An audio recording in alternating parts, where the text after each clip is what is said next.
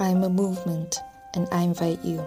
Whether you feel lost, broken, or pretty cool, all are invited, but there's a lot to do. So grab a drink and settle in. Let me help you find your breakthrough.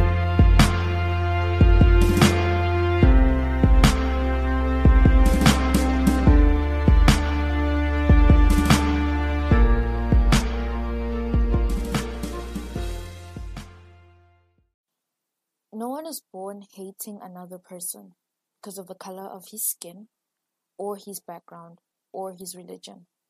People must learn to hate, and if they can learn to hate, they can be taught to love, for love comes more naturally to the human heart than its opposite. Quote by Nelson Mandela. Welcome to this episode, everyone. I'm so delighted that you could dedicate time out of your day towards listening to this episode and just going about doing some insight into yourself and learning more about who you are, where you came from, and where you want to be.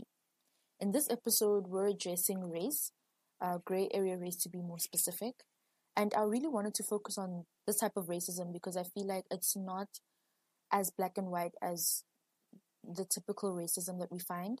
Now, there are other forms of racism that exist that might be a little bit too hard to pick up or even identify. And I felt like I wanted to do this just not on my own, but also gathering thoughts and opinions from other people so that I, we could share it on a platform that was safe and just open to hearing each other out and also educating others on how to do better so we can be better. However, I should admit that upon doing the research and asking people for their opinions, I did actually find a bit of a unique and slightly common thread of certain people of color who have actually not experienced, um, fully experienced uh, a type of racism that maybe I may have experienced, and it may be attributed to um, their upbringing, uh, the area that they live in, or the exposure that they got to different um, races in their environment. That being said, I actually want to start this off by addressing one of the recordings that was sent to me about someone who experienced actually quite minimal racism um, because of the area that they were born and raised in. And I just want to draw your attention to this so that we can also emphasize that just because um, black people do face racism, not all black people have fully experienced racism or even grey area racism, and that, you know, we're all different and we all have our own Um, unique experiences when it comes to the issue of race. Sometimes it doesn't even need to take having experienced race um, yourself to actually do something about it, if it is still a problem that the rest of the world is facing. This is what this person had to say when I asked them if they've experienced grey area type of racism before. Um, no, not really, because yeah, people from predominantly black area. Yeah, and I spend most of my life here, so like not really, because black people here occupy most positions of power, so like in your schools or like your mayors or whatever, whatever, it's, yeah, it's mostly like black people, so um, nah, not really. Um, and yeah, ever since came to university, um, yeah, nah, not that I can recall, um, because, yeah, I live, I never lived in Grizz, I always lived outside, so, yeah, my first place I lived was in accommodation, was black, almost, almost exclusively black, so, nope, um, like, at most, would probably be during high school, like, inter-house, you know, when you compete with like other schools and stuff during the athletic season. Yeah, because um, we'd usually be pulled in with um, Afrikaans slash white schools because, yeah, like, yeah, my school was like also one of like the, the better schools around. So, like, yeah, it's um, kind of there, but like not really, because then it's, it's more like directed at the school and like you as an individual, and the fact that it's a, it is a school, the school can fight for itself, you know, so yeah, it wasn't, yeah, I wouldn't say it was drag step. So I don't think I've, I've actually been a victim of, or, yeah, a direct victim of systematic discrimination. I think I've just been privileged by my position. Uh, but, yeah, in general, like, from, from people, like, yeah. But, yeah, I never take it too much to the head, because as soon as I realize it's racist, um, yeah, I dismiss anything I have to say. So, yeah. When I decided that I wanted to do an episode on race, I was very hesitant and conflicted about whether or not I wanted to do this episode, just because, you know, we've all experienced a lot of different kinds of discrimination and injustice towards us within our race, our gender, um, our sexual preferences, and our religion, and just so many other aspects. Um, but there was a big part of me that also felt like I wanted to do more than just, you know, post um, a post on it, or, you know, have conversations within my close knit circle of friends. And, you know, I'm a student, so I couldn't really donate to the causes consistently, which is someday what I hope I wanted to do. And protesting well, isn't an option right now because of the lockdown situation happening in our country. But I still felt like, you know, I wanted to speak up and just try and do something about about this from my own perspective, but also from other people's perspectives as well. I also wanted to do it in a very sensitive, civil, and honest manner, while still trying to just decode a little bit about the racial injustices that um, people of color have faced, but also the, the different um, experiences that white people and other people of color are willing to share. It was it was a journey. I really tried to do as much research as I can to just educate myself so that I can bring forward an episode that was worthwhile and is also handling the topic with the grace and um, sensitivity that it deserves. That being said, uh, this episode is structured in such a way that it just tries to educate you out there who's listening to this this episode, and tries to just give you informed information about um, the long fight that still needs to come to overcome this unfortunate injustice. This episode is not meant to solve racism in an hour, or to make you just think that it's so easy to just solve racism by just releasing a couple of conversations on it.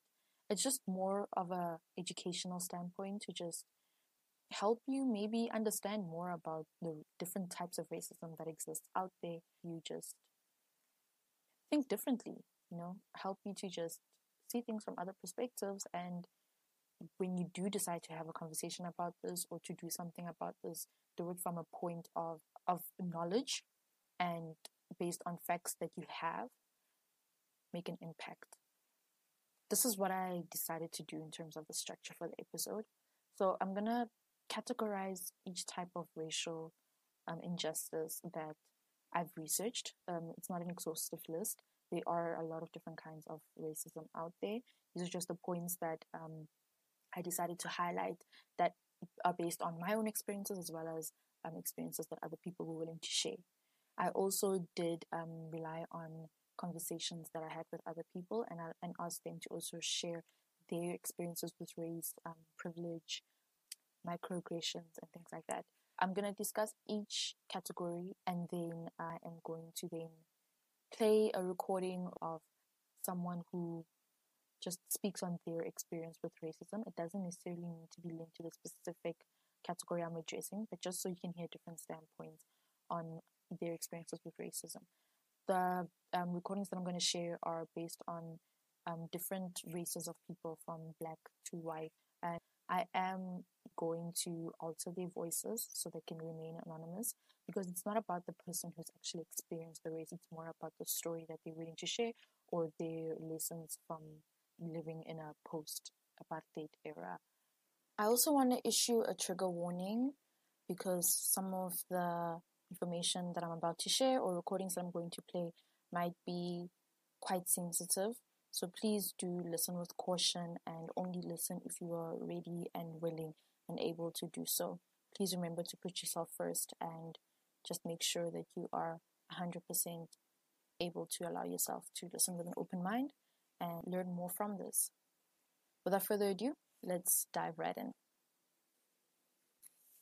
To kickstart our conversation about the different categories that I want to discuss, I actually want to play a recording that I felt really summarizes a lot about what I wanted to discuss and just give you an idea of the direction that I took when um, I came up with a lot of the categories that I decided on. This recording does showcase a person's experiences with racism, but different forms of racism that I felt was um, really fitting for igniting this conversation. So yeah, let's get into this recording.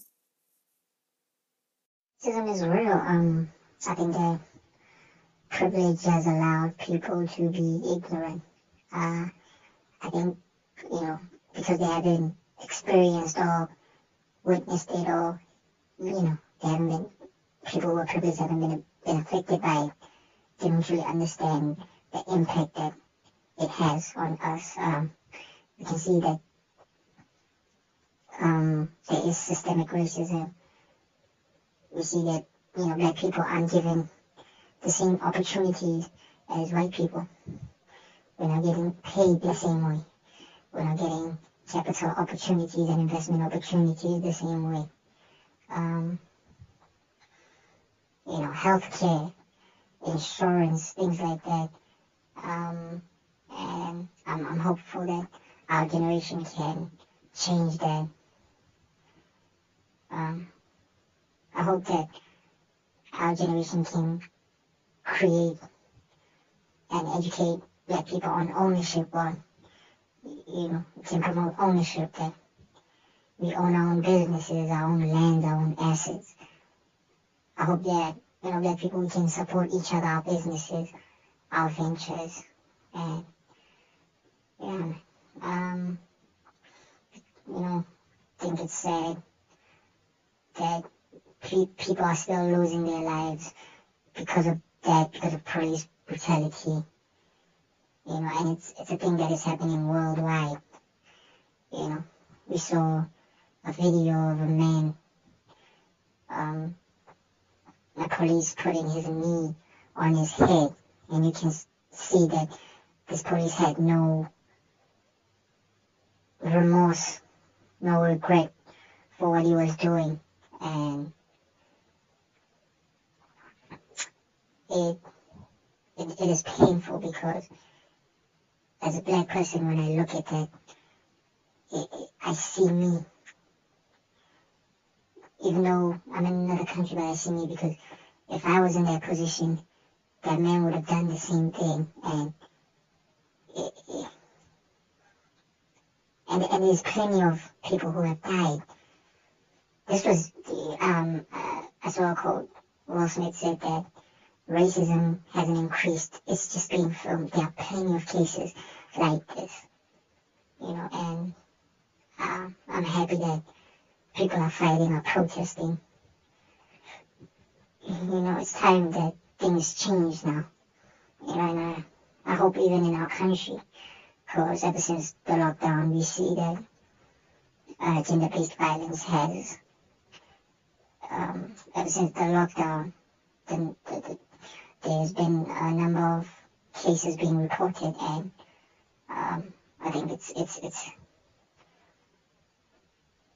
I think gender-based violence and racism are human problems, you know, and I think that we all need to stand up.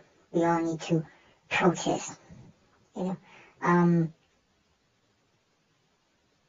uh, and and and I think that everyone should take a stand. It, even if someone close to you doesn't or has, you should still take a stand. You should still want to protest. You should still try to protect women and people from going through that. You know, it doesn't have to be someone close to you for you to understand the calamity, you know, the torture that women go through on a daily. And um, I think we, we, we need to also take a stand. We need to fight. Thank you for the opportunity. I think I speak for everyone when I say that we all have our own version of um, experiences when it comes to race, and that we all attribute that to the things that we saw maybe in our upbringing, or what we learned coming from our parents, or what we saw on T V. But the point is that it's based on our experiences growing up. Have you ever asked yourself, what was your very, very first experience with um, racism? Not even outward racism, but just realizing that you're a different skin color than your friend, or the way other people treat you is different to the way they treat your friend of a different kind of color. And that could be even being as young as being in crèche, nursery school, or kindergarten, as other people call it. And it can really grow from there. And it comes from our parents' perception of racism and how they directly or indirectly impose that on us as we're growing up. There's an article um, written by Ashley Gaston from C Y F News that just talks about a little bit about what racial socialization is and how it can be used to either benefit or disadvantage the upbringing of a child.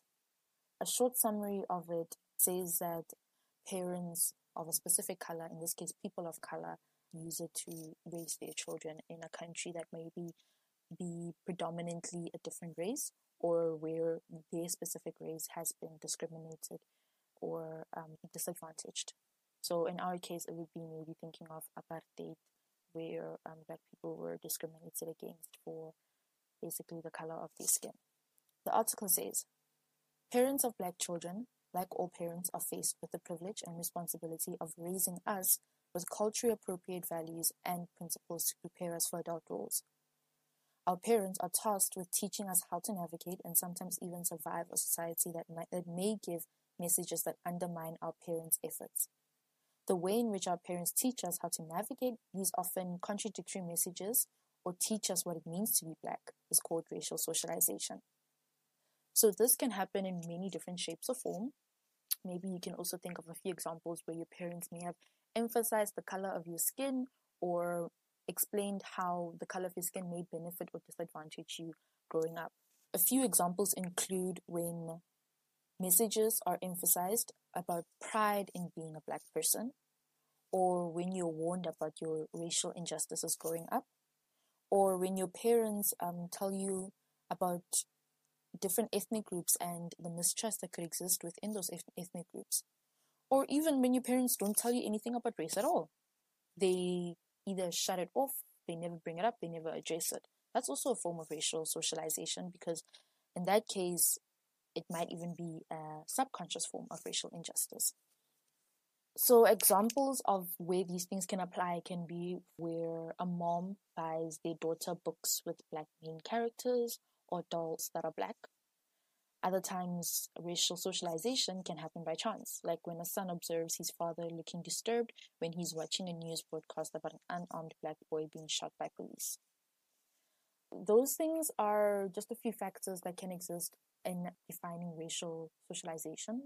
It's very difficult to get a balance between teaching a child about race and then almost, quote, over-teaching them in such a way that that is all that they see, and they make a decision based on that, and um, that might actually be used to disadvantage them growing up. It is quite a grey area of a form of racism that might be really relative to your upbringing and who you are as a child based off of what your parents taught you. And I wanted to start here because racial um, socialization is really um, our experience with racism growing up. For me, I heard the stories from my parents about their experiences with apartheid, and it helped me come to a realization about the different types of races that are out there. There is a fine line between establishing how much is enough to teach your, your child about uh, different races, and if you should even teach them about it at all. And whether you decide to do so or not is still a form of racial socialization, because it does still um, impact the child and make the child come to the to conclusions on what they think it's like to live in the color of their own skin. There's more on this article that you can check out online, but just to conclude on this category from the article, there is an expert on racial socialization who just describes that not giving messages about race is fine until it's not. In other words, youth who do not receive many messages about race do very well psychologically until they encounter racial injustices because they are unprepared for it. Our parents should also take care to prepare us for racial inequalities, but not to overemphasize the existence of such inequalities, as they can also be harmful to our self-esteem. Regardless of gender and age, youth who receive many messages about being proud to be their race generally do better than their peers who do not receive as many messages. So let's get into a recording of just speaking about their experience about race, uh, so you can get more um, insight. So I think when it comes to racial discrimination, I feel, well, personally, it's something that I've experienced and seen, especially in a social setting, especially as being black woman. You are kind of then brought up from a very young age even to believe that the standard of beauty is everything that is not black. So from preschool even, I, I saw a post recently that made me think of, you know, back in preschool when we were coloring, there was this um, specific color that looks very, you know, tan, like, which was literally called skin color. And if you look at that color properly, you'll see that that color is actually a lot closer to white skin than it is to black skin.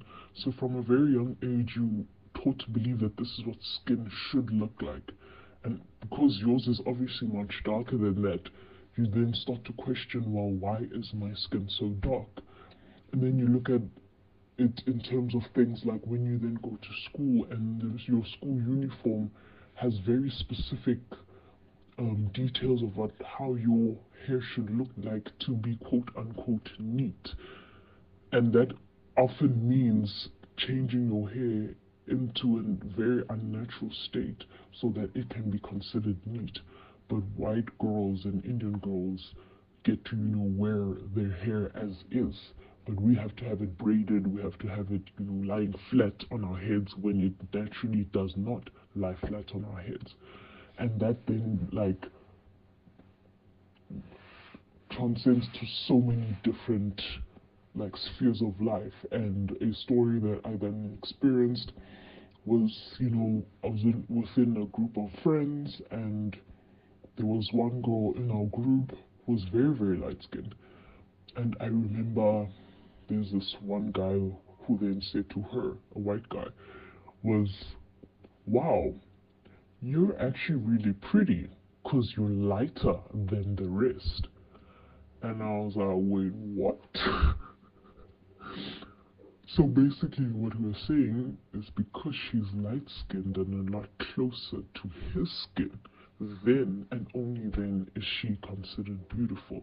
And that is a message we see everywhere. You can even Google professional hairstyles and you'll see it's only pictures of white people.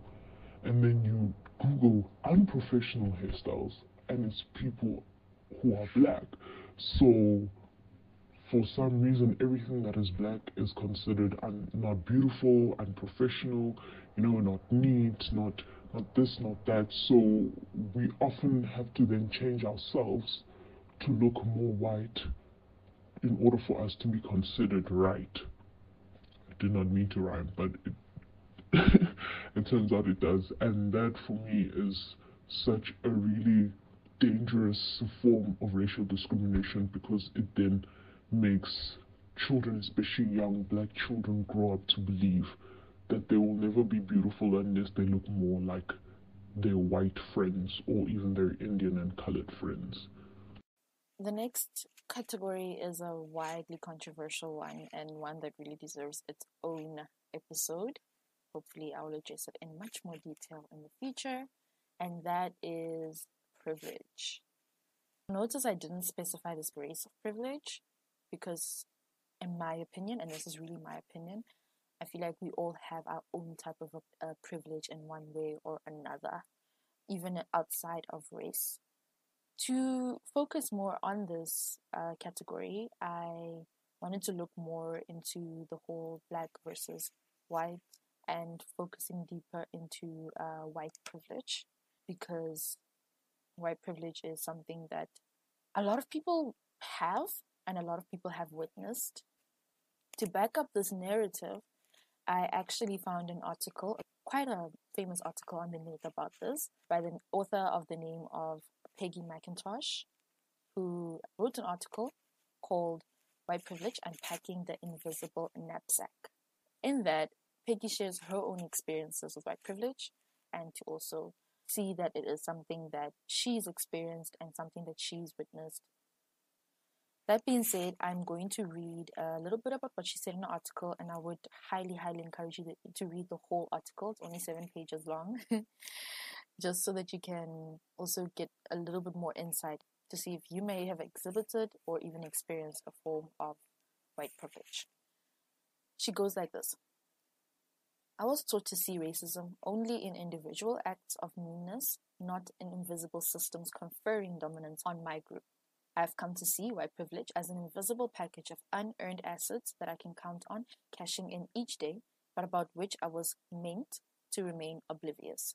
White privilege is like an invisible, weightless knapsack of special provisions, maps, passports, codebooks, visas, clothes, tools, and blank checks.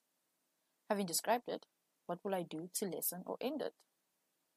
I've begun to count the ways in which I enjoy unearned skin privilege and have been conditioned into oblivion about its existence. My schooling gave me no training in seeing myself as an oppressor, as an unfairly advantaged person, or as a participant in a damaged culture. I decided to try to work on myself, at least by identifying some of the daily effects of white privilege in my own life. I have chosen those conditions that I think in my case attach somewhat more, more to skin color privilege than to class, religion, ethnic status, or geographic location. The following points are the ones that she highlighted, and they are taken for granted privileges to enable people to understand how people of color may experience society differently. Try to count how many statements you've experienced feeling and see where you may stand with the type of privilege that you may have experienced or exhibited in the past. I should mention that she did highlight about fifty points, and I'm only going to mention about fifteen, and you can check out the rest on her article. So here they are. If I should need to move, I can be pretty sure of renting or purchasing housing in an area which I can afford and in which I would want to live. I can be pretty sure that my neighbors in such a location will be neutral or pleasant to me. I can go shopping alone most of the time, pretty well assured that I will not be followed or harassed. When I am told about our national heritage or about civilization, I am shown that people of my color made it what it is. Whether I use checks, credit cards, or cash, I can count on my skin color not to work against the appearance of financial reliability. I can swear or dress in second-hand clothes or not answer letters without having people attribute these choices to the bad morals, the poverty, or the illiteracy of my race. I can speak in public to a powerful male group without putting my race on trial. I can remain oblivious of the language and customs of persons of color who constitute the world's majority without feeling in my culture any penalty for such oblivion. I can be pretty sure if I ask to talk to the person in charge, I will be facing a person of my race. I can easily buy posters, postcards, picture books, greeting cards, dolls, toys, and children's magazines featuring people of my race. I can be late to a meeting without having the lateness reflect on my race. If I have low credibility as a leader, I can be sure that my race is not the problem. I can easily find academic sources, academic courses, and institutions which give attention only to people of my race. I can choose blemish cover or bandages in a flesh color and have them more or less match my skin. There are a lot more points that she mentions there, so please go through those and see where you lie on the white privilege spectrum. She goes on to say, if these things are true, one's life is not what one makes it. Many doors open for certain people through no virtues of their own. My skin color was an asset for any move I was educated to make. In proportion, as my racial group was being made confident, comfortable, and oblivious, other groups were likely being made unconfident, uncomfortable, and alienated. Really profound article there. It just really makes you think about how you've experienced white privilege or how you thought white privilege could exist, being a person of color or even being a white person yourself. And here's the thing, white privilege does exist. Not everyone deals with the same kind of white privilege or exhibits the same kind of white privilege, but there is a certain type of privilege when it comes to one skin color over another. And once we begin to address the certain situations where one privilege has been placed higher than the other, maybe then we can start to delve deeper into breaking down the structures that are built upon privileging one race over another. I'm going to play another recording on someone else's experience with racism with some ties to privilege, just to showcase another opinion about this category. Here it is. It wasn't until I started going to university where I started realizing just how privileged I was. Um, as a white person, I was taught to see racism in individual instances of nastiness and express overt forms of racism, not necessarily in the sense of invisible systems which confer dominance on certain groups of people. I was taught um, that racism is basically something that puts someone at a disadvantage, but I never thought of it as a way Um, which puts me at an advantage.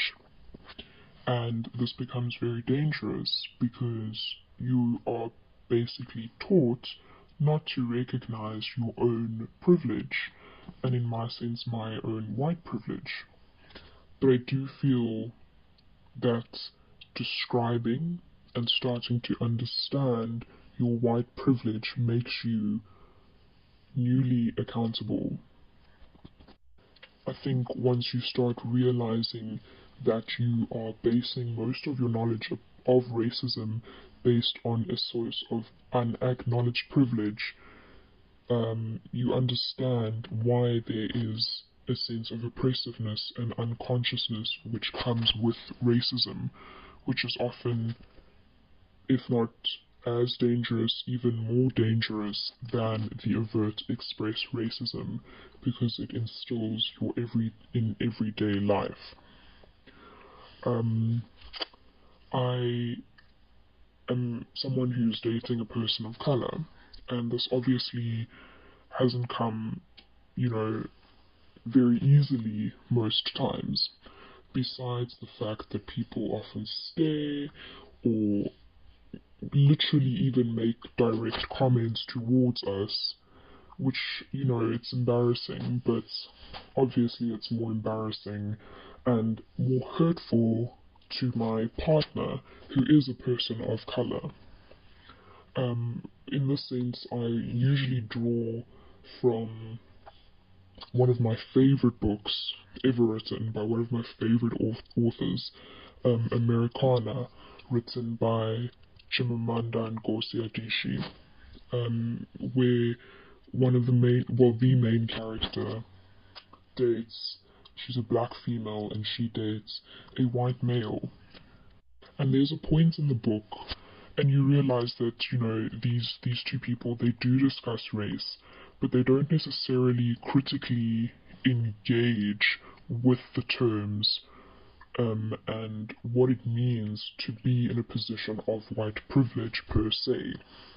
And you know, this becomes quite a slippery slope because feelings are not expressed, there are tensions that lie there, and it's difficult to express to your partner that you feel that they are in a privileged position and that they can't necessarily make the comments that they are making.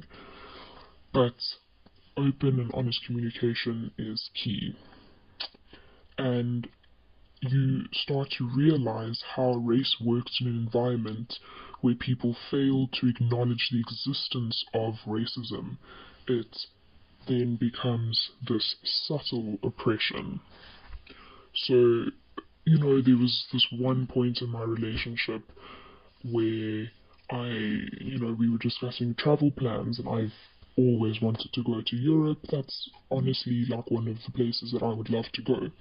But what I didn't keep in mind was the systemic racism that prevails in all these areas that I would like to travel, and it seemed to concern my partner quite a lot. And I'm quite ashamed, ashamed to say this, but I often dismiss this. Um, and now, you know, after reflecting back at everything and starting to acknowledge and be accountable for my white privilege and my position um, in society, I realized how selfish that was of me. I've also recently started reading um, a new book, All About Love, written by Bell Hooks, and I think just it's something that I'd like to share, um, and it's something that um, Martin Luther King Junior actually expressed at some point, in which he says it's with regards to segregation.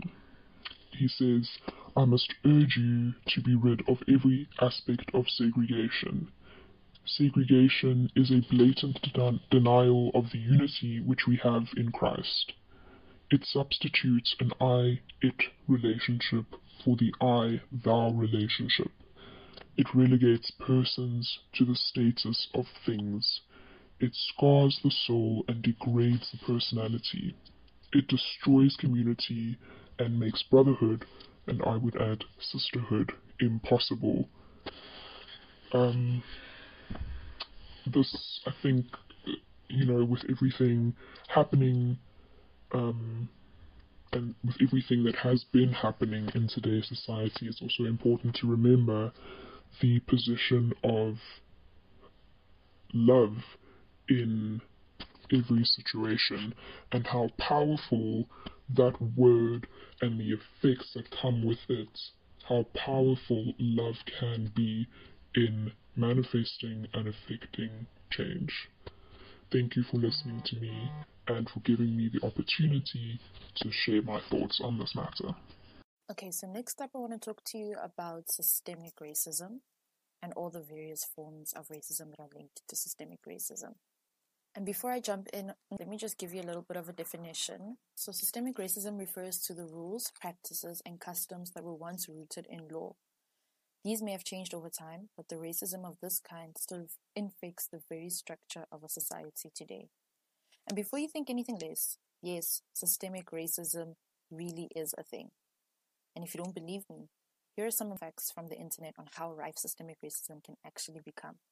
Some of these actually still apply in S A today. When it comes to wealth, according to one study, white families hold ninety percent of the national wealth. Think of it like this. For every one hundred dollars that white families earn in income, black families just earn fifty-seven dollars and thirty cents. When it comes to employment, over the past sixty years, the black unemployment rate has been consistently twice that of whites. Also, studies show that potential employees with the same qualification and similar C V as their white counterparts are less likely to be hired if they have an ethnic name. This is actually very evident in South Africa as well. When it comes to housing, black ownership is now at an all-time low, holding only forty-two percent compared to seventy-two percent for whites. Moreover, redlining, which started in the nineteen thirties, is still applied today. This is when you refuse a loan or insurance to someone because they live in an area deemed to be a poor financial risk. Redlining became an accepted practice amongst banks in South Africa in the late apartheid years, and during this time, the big South African cities experienced a substantial increase of population growth based on, quote, black African rural to urban migration. When it comes to policing, statistics actually show that black drivers are about thirty percent more likely than whites to be pulled over by the police. Healthcare also applies because black people are far more likely than whites to lack access to emergency medical care, especially considering that in South Africa, more black people don't have medical aid as compared to white people. The hospitals they go to tend to be less well-funded and staffed by practitioners with less experience. That's just a little bit about systemic racism. I want to take this opportunity to also hone in a little bit on systemic, on a specific type of systemic racism. Um, and this is known as institutional racism. If systemic racism is the large spider web, then institutional racism is the threads that run throughout. This is racism that occurs within social and governmental institutions and refer to the blocking of people of color from the distribution of resources in a systemic way to benefit white people. There are some classic examples from university experience, such as the twenty sixteen Afrikaans Must Fall movement, where Black people demanded that there be more transformation in terms of representation from the Black community instead of just the white community in universities throughout the whole of South Africa. That sparked a lot of protests in universities and demands from from um, various students to to the board of the universities to push them to introduce more more transformation so they can also feel represented. That also exposed quite a lot of controversies in and around universities, such as people asking themselves and asking the universities why Afrikaans people receive a separate question paper as compared to English people. Why don't they combine the question papers so that English people can also see the questions that are being asked in, in the Afrikaans question papers? Because they were of the opinion that what's being explained and asked in Afrikaans question papers are more detailed than what English students were receiving. Um, there were a lot of controversies like that in and around that time, and it also really just forced the universities to introduce more transformation amongst peers and amongst um, just the different facilities that they had in university. At my school, uh, we had a lot of changes happen where residences that had Afrikaans names were changed to English names, building certain building names were changed, certain mediums of um, explanations were translated a lot more to English, just to keep it more fair and diverse um, for the students that were actually attending that university. And um, the university did also try to fight the system, and this applies to a lot of the universities in the sense that, you know, the university was once an Afrikaans university, so they wanted to also keep their cultures and traditions intact. However, it also almost fell flat because students felt unrepresented. So that's why they just wanted to meet a form of compromise where every student that goes to the university could feel like they could freely and equally be represented.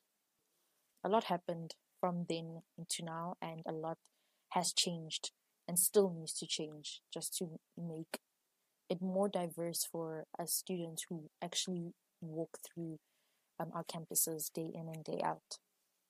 There is also a wider conversation that needs to be had with regards to institutional racism within high schools, private schools, and public schools, and maybe even in, in primary schools. In fact, they, there's actually an Instagram handle that was created recently um, called You Silence, We Amplify, which is a platform in which students and alumni recount the trauma they suffered as a result of racism at the hand of staff and students in the school. This platform is actually quite an interesting platform because students are freely sharing stories of the experiences that they had going to the schools that they went to, especially in private schools, and um, how they felt that they weren't protected by school heads and school bodies who were in place there to first and foremost protect them. So they really took advantage of this outlet and spoke and revealed quite a lot of stories of their own, where they felt like they were mistreated because of the color of their skin. True examples to form of um, a lot of the stories that were shared or are shared on this platform is the whole hair policy, where schools believe that for Black people, if your hair is let loose in an afro and not tied behind your back, then that is not allowed according to school policy and school rules. And students have been fighting this ever since the incident that happened in Pretoria Girls High some two years ago, where a girl protested against her school for not letting her wear her hair, her natural afro hair, at school, and saying that it was untidy, which was unfair and discriminatory against uh, Black students. There can also be some forms of um, discrimination when it comes to the leadership that's in place at schools. I actually share a very similar sentiment to that situation, and I've actually experienced it firsthand. And I recount my experience in the story that you're about to listen to right now. And this is followed by somebody else's submission on their experience with systemic racism. Take a listen. One of the distinct memories I have about systemic racism actually revolves around my high school years, um, in grade eleven to be specific. So uh, I'm sure you know that every high school has a matric council, um, R C M, uh, student body, um, just whatever leadership you can call. That's normally a select number of grade twelves who are then prefects for the rest of the school. And my high school had um, grade twelves, uh, thirty, I think it was about thirty-four grade twelves who were chosen for the matric council. So I went to a Welsh school, and the whole process about the matric council was basically that you'd get nominated in grade eleven, and then you would almost defend your nomination by answering a couple of questions about why they should choose you. Grade elevens of that year would then go through those applications, and then at a specific point in time would then vote for the matric council, and then they would then be selected as matric council for the next year when they're in matric. After that whole process happened, um, I got chosen for the matric council, which was great. Then there was the second process, which was choosing the head boy, head girl, and underheads. In our high school, we had six um, positions allocated to that, which was the head boy, the head girl, and then two underheads, two two underhead boys and two underhead girls. That process in itself um, entailed an interview process. If I remember correctly, we had to then choose for the um, underhead boy and underhead girl, and the head boy and the head girl amongst the thirty-four chosen prefects. On the night of our induction into the matric council, the announcement of the underhead boys and the head boy and underhead girls and the head girl would be selected. Needless to say, on that day, I did not get the position of being either head girl or underhead girl, which was sad um, at that time. It was actually given to um, a close friend of mine from that time, and she got one of the roles as underhead girl. And I felt like it was a little bit racist because, like, we all worked for that responsibility, I get that. But also, it almost seemed as if there could only be, like, a limited amount of P O C, so people of color within the, the top leadership, it's to keep the peace at, at the high school. But mine was a lesser defeat as compared to the head boy that was chosen, because there was a another person who really, I think most of the school could agree, he was the one that was supposed to be head boy. And somebody else, a white person, who didn't do half of the, the accomplishments or half of the activities that the other guy did, ended up getting the position.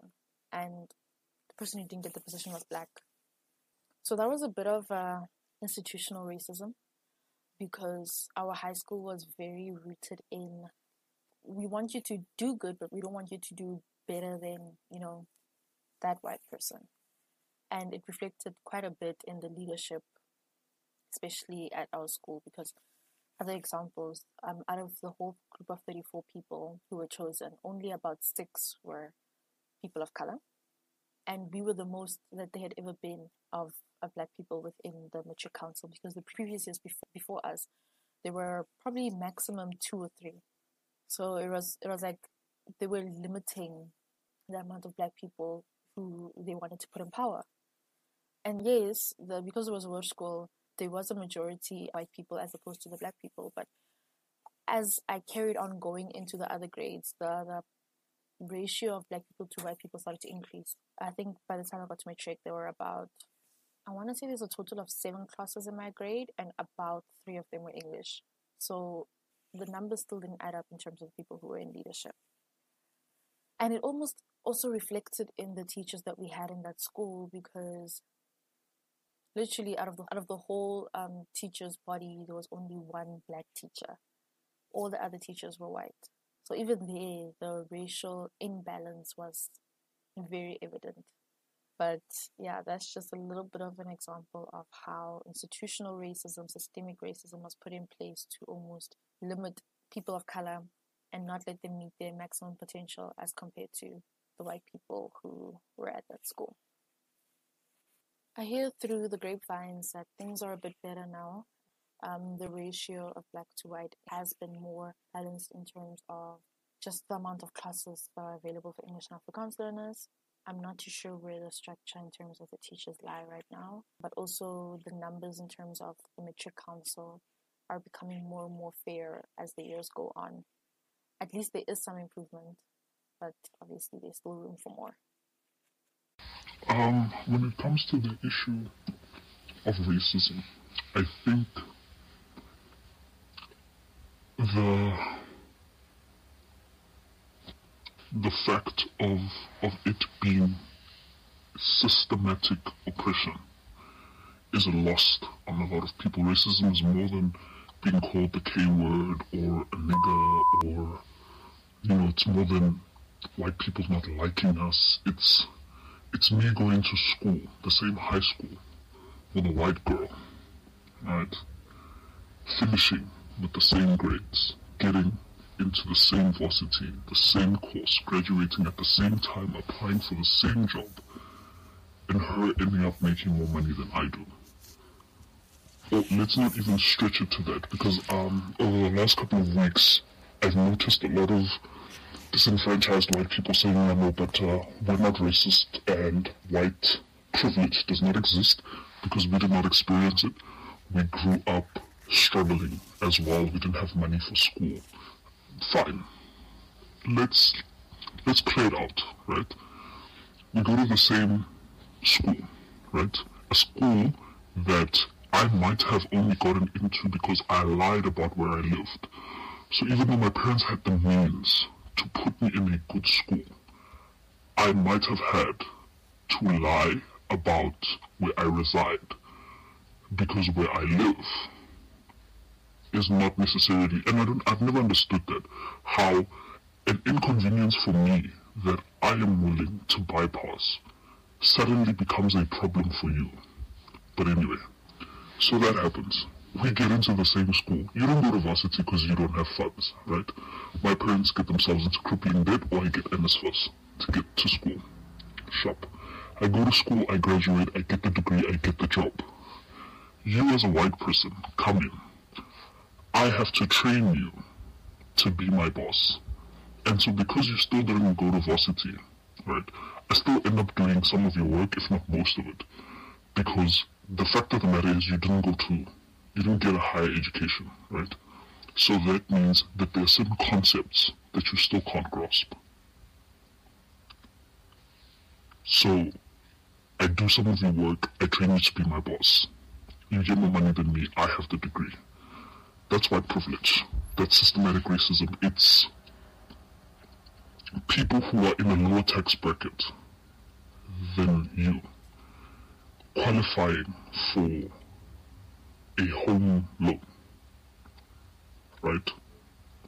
Being able to afford both the car and the house, where most black people in the same tax bracket or even in a higher tax bracket can only um, apply for either a car or a home loan.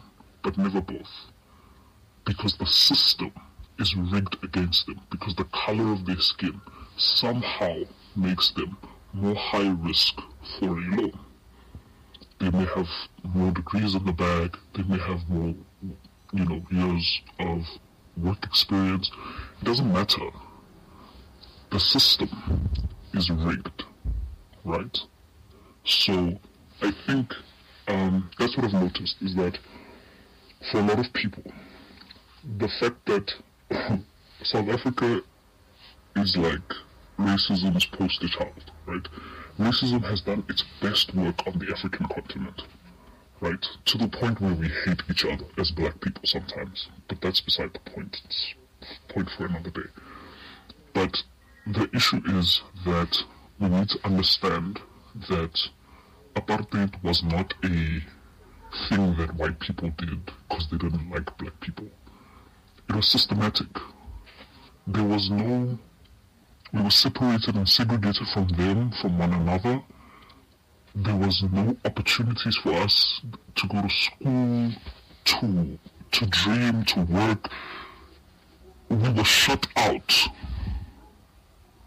of every system.